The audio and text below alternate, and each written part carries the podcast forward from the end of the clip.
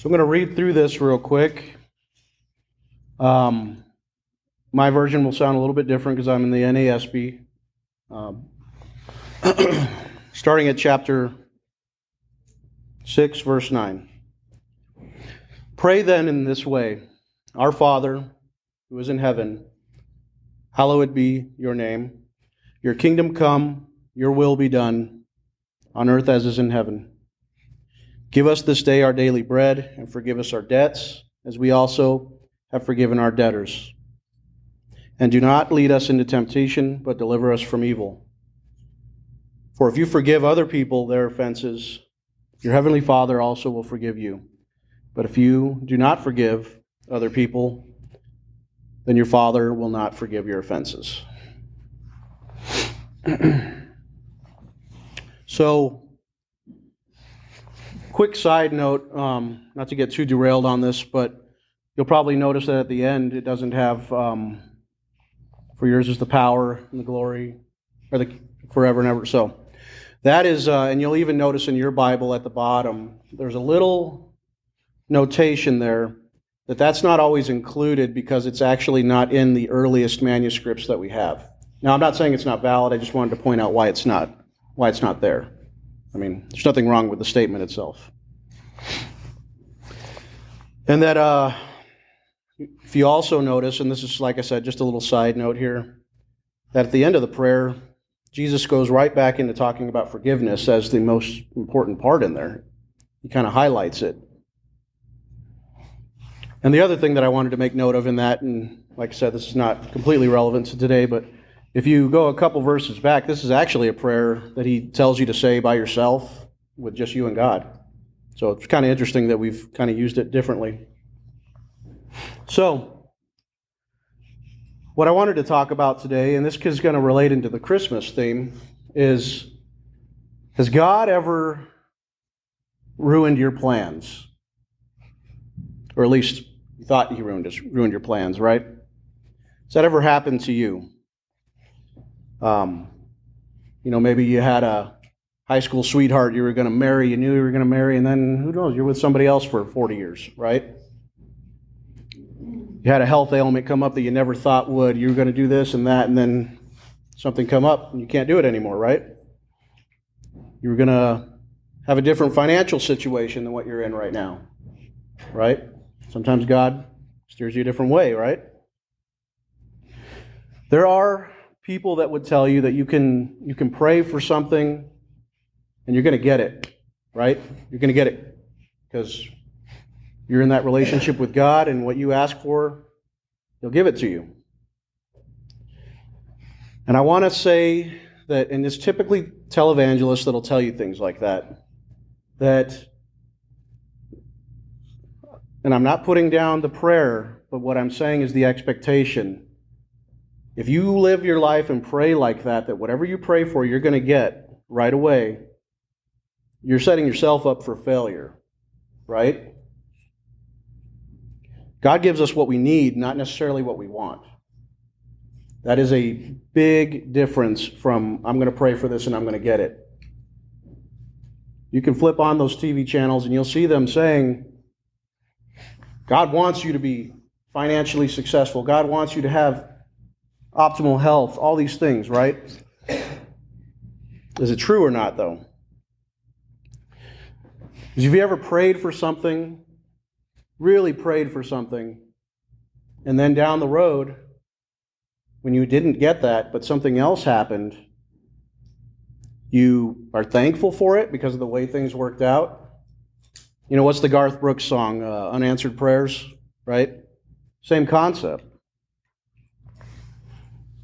So God doesn't ruin your plans. That's how it looks like in the moment when you really want something.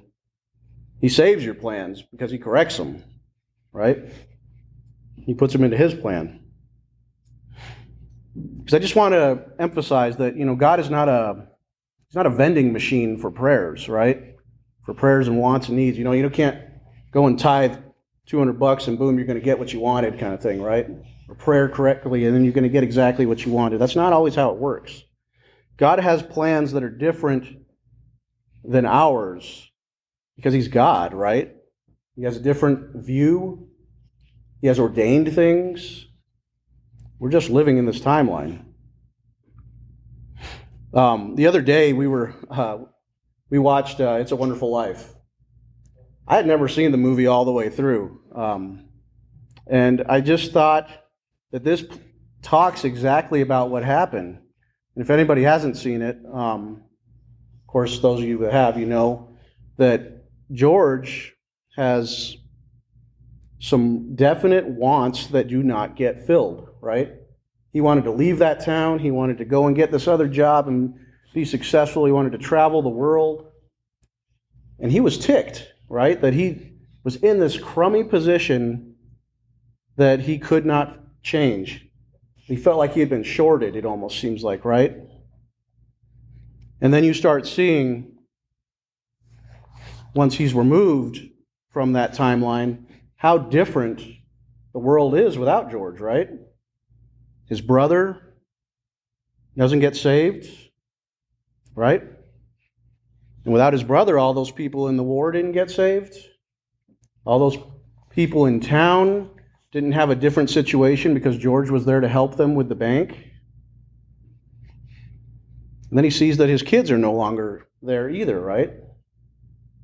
So he starts seeing all of these effects that one person who thought they had a crummy situation had an effect on, and how greatly the world had been changed because he was there. How important he was, right? Suddenly, his ear problem from saving his brother didn't seem like such a big problem, right? Had a big effect.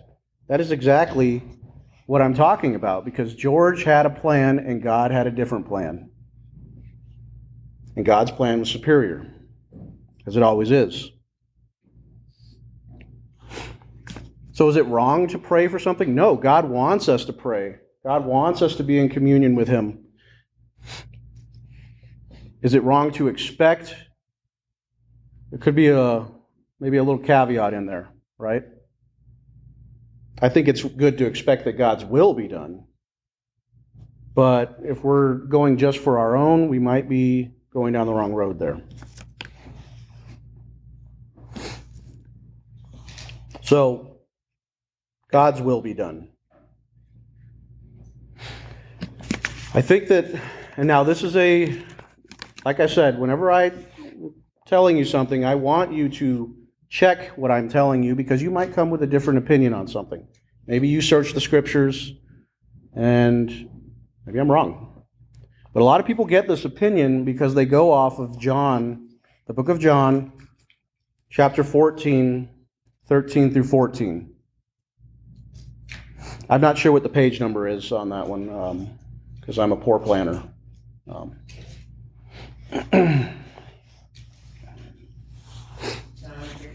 yeah, chapter, uh, no, chapter 14, 13 through 14. 803. 803? Okay. So, what does it say there? It says, "And whatever you ask in my name, I will do. I will do, so that the Father may be glorified in the Son. If you ask me anything in my name, I will do it." So this is where I think context really matters because if you just go and read that, you're going to say, "Whatever I ask of God, He's going to give me right now," and that's a big, big thought. You know, maybe you're blind in one eye and you say, God, give me a new eye. I asked you, where is it? Right? But I want to I want to talk about the context of that verse because God is who is he talking to in there? He is talking to the apostles. Jesus is about to leave the earth. He's about to be crucified. And these apostles are not going to have him with them physically anymore, right? So he's telling them because they're out, they're going to go out and they're going to continue his ministry. And he says that if you ask of something in my name, I will do it for you because he knows the kind of things that they're going to ask for, right? They're going to continue doing miracles in his name. They're going to heal people, going to do things like that, right? And he knows that whatever they ask of him, they will glorify the Father in the type of asking that they're doing. Now, if the If the need, if the uh, requirement here is to be an apostle to do these kind of things, I would just warn you that if anybody ever claims they're an apostle, you are dealing with somebody who could be a little dangerous to your faith because an apostle, not a disciple, but an apostle, was somebody who had a first hand interaction, first hand sight of Jesus Christ. I don't know how anybody could be an apostle nowadays. And you'll see some cults will have that. And they will say, I'm an apostle of Jesus Christ, follow me, right? It's a dangerous road.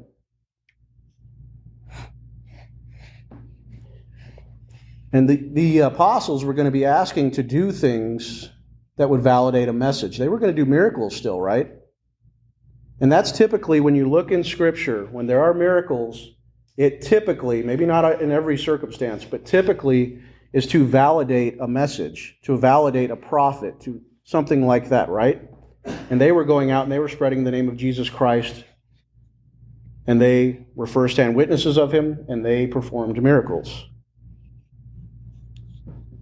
Now, not to get too technical on it, but obviously we know they didn't perform miracles, but they would ask God, and God would do them. So the apostles were special, I think. And this is like I said, what could be you could you could have a different opinion on this. Maybe I'm wrong on it. But that's how I would interpret that because if, if not, you're going to ask God for every single thing that you ever want, and what happens when He tells you no? Because He's got something else in mind for you. That could lead you to be a little confused. So, back to the original kind of topic here, where we were talking about if God has ever changed or quote unquote ruined somebody's plans, right? The Christmas story is a really good example of this. And we, I don't think that we look at it like that enough. So in Matthew, I'm just going to go ahead and read this one. You don't have to, you don't have to follow on this one. Uh, Matthew chapter 1, verses 18 through 25. We're going to talk about Joseph and Mary because they had plans, right? Now, the birth of Jesus the Messiah was as follows When his mother Mary had been betrothed to Joseph, before they came together, she was found to be pregnant by the Holy Spirit. And her husband, Joseph, since he was a righteous man, did not want to disgrace her, planned to secretly planned to send her away secretly. So it's only a couple sentences, but there's actually a lot going on in there. So for one thing, these two are betrothed. They're going to be married. We don't exactly know the age of Joseph when this was going on. Some say he was older, some say he was younger. I don't think it's pertinent to the to the to the talk, but if you notice, I mean, put yourself in Joseph's shoes for a minute here. They're about to get married, and Mary comes along. Joseph, I'm pregnant, but it was the Holy Spirit. And Joseph's probably like, uh, yeah, okay. I'm going to go ahead and believe you on that one, right? Well, obviously, he didn't believe her at first, so he had some suspicion. Because he planned to, as it says, put, send her away. He was going to end the betrothal right there. So he did not believe this story that God just happened to come along and impregnate the woman that I was going to marry, right? Seemed a little suspicious to him. There's a lot involved back then for the Jewish people, and I don't know what it is, uh, how their procedures are now, but with getting married, he had a lot that was going to be vested in this. It wasn't just a simple, hey, run away to Vegas and get married under the little church sign, right? Back then, they had four stages of marriage. It took a long time to get married under the Jewish law. So the first stage, there was like a pledge or a promise. A lot of times they were young, they might have been kids, and they were just pledged to become married. And at a, when they got a little bit older, maybe teenage years, the young man would approach her and he would offer her a cup of wine. And if she accepted that and drank it, then they were kind of moving on to the next step. But they weren't married yet. So you've already got years invested at this point if this is how it went. They might have met later, but in stage two, this is uh, they live separately. I'm going to go ahead and read off of this a little bit. They read separately, uh, they live separately, but they but they are committed to each other. And during this time, the groom is preparing a home. Um, the family is preparing for the wedding. The, the wife is preparing for duties that she would have in the home once they are married. So this, this takes a while. Then eventually, after a year or two of this, they're going to come together and they're going to celebrate. But they're still not married just yet. And they when they celebrate, we celebrate, we go and we have a night. Everybody watches the ceremony, then we maybe have a little post party there and everybody has a good time. These guys would celebrate for like a week. So, can you imagine what a week of celebration would cost a person? Especially if maybe you didn't have a lot of money back then. I mean, this was a big thing. And then, after all of that, when they were ready, then they would be married.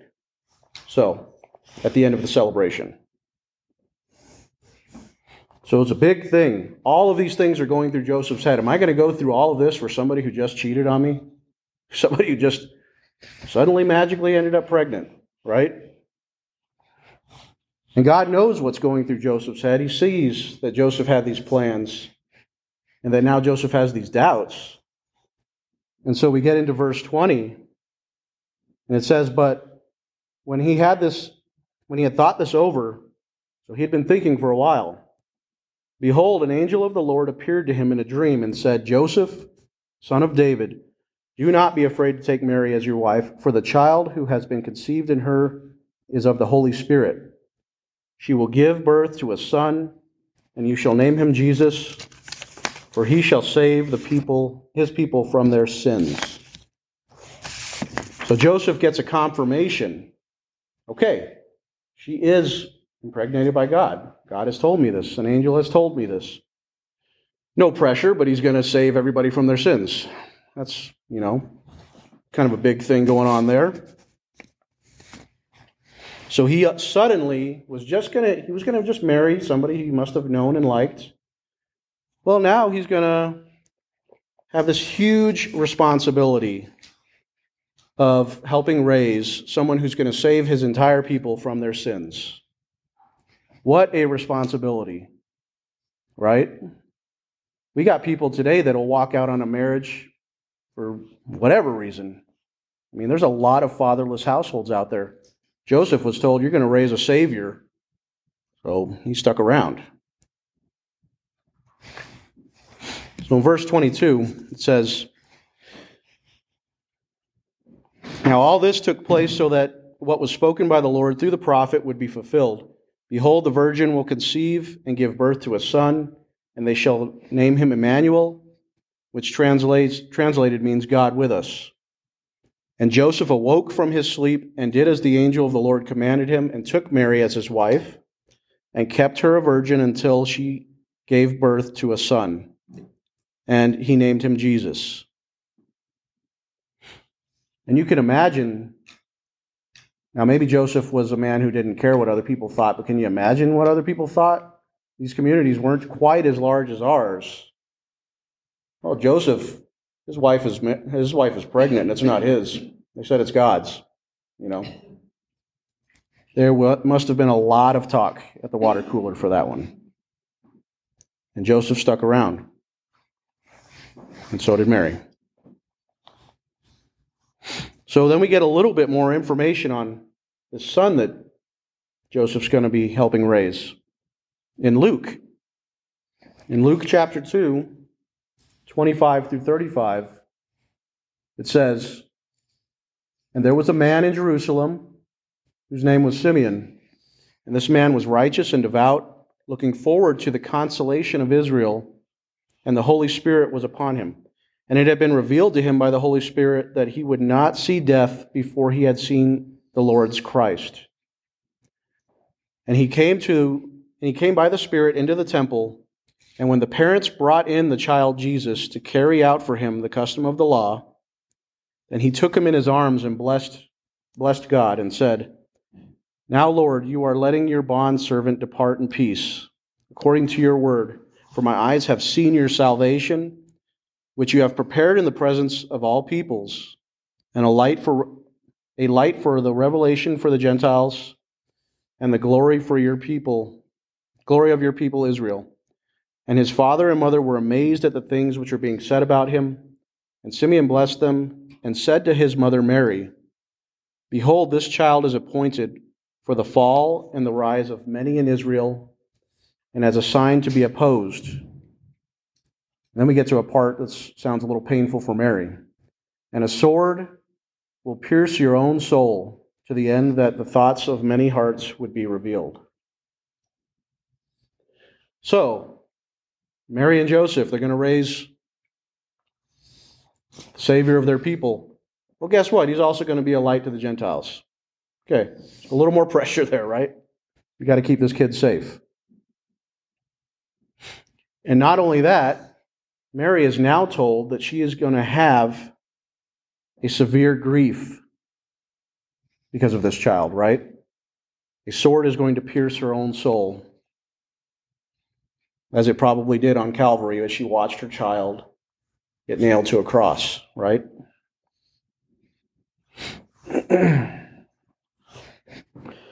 so, God, He didn't ruin their plans, though. He just changed them. They did not plan on raising the Son of God, but they were gifted with the honor of doing so. They did have the stakes raised, though. The danger level was different, right? They had to take this child out of Jer- Jerusalem, out of Bethlehem, to Egypt before Herod killed him. So things had changed drastically. The plan was different. They had become the most important parents of all time, right? So, God doesn't always give us what we ask for. Joseph and Mary asked to be married. They got the Son of God instead, right? Well, they did get married, but they got the Son of God included in there. God will change our path. Sometimes it's a subtle change, sometimes it's a major change. Um, I had a lot of different plans when I was younger that I thought would go through. I had a lot of plans recently that I thought would go through. You know, I moved to Nebraska because I thought I was going to be a railroader for 30 years. Well, that didn't last, right? About a year and a half before that furlough hit. So God can make some changes. And if you get stuck in that moment, you might think that it was something bad, but you have to realize that when we say that prayer, your kingdom come, your will be done we're not asking for our will to be done. Because if it was our will, we're going to be wrong all over the place. So make your plans with, with God in prayer. There's nothing wrong with that. That's what we're supposed to do. Talk to God as often as you can. Just know that when you ask for something, God's wisdom is going to be applied to that request, not your own. Don't be shocked if he directs you somewhere else, if your life takes a sudden turn to something you would have never guessed.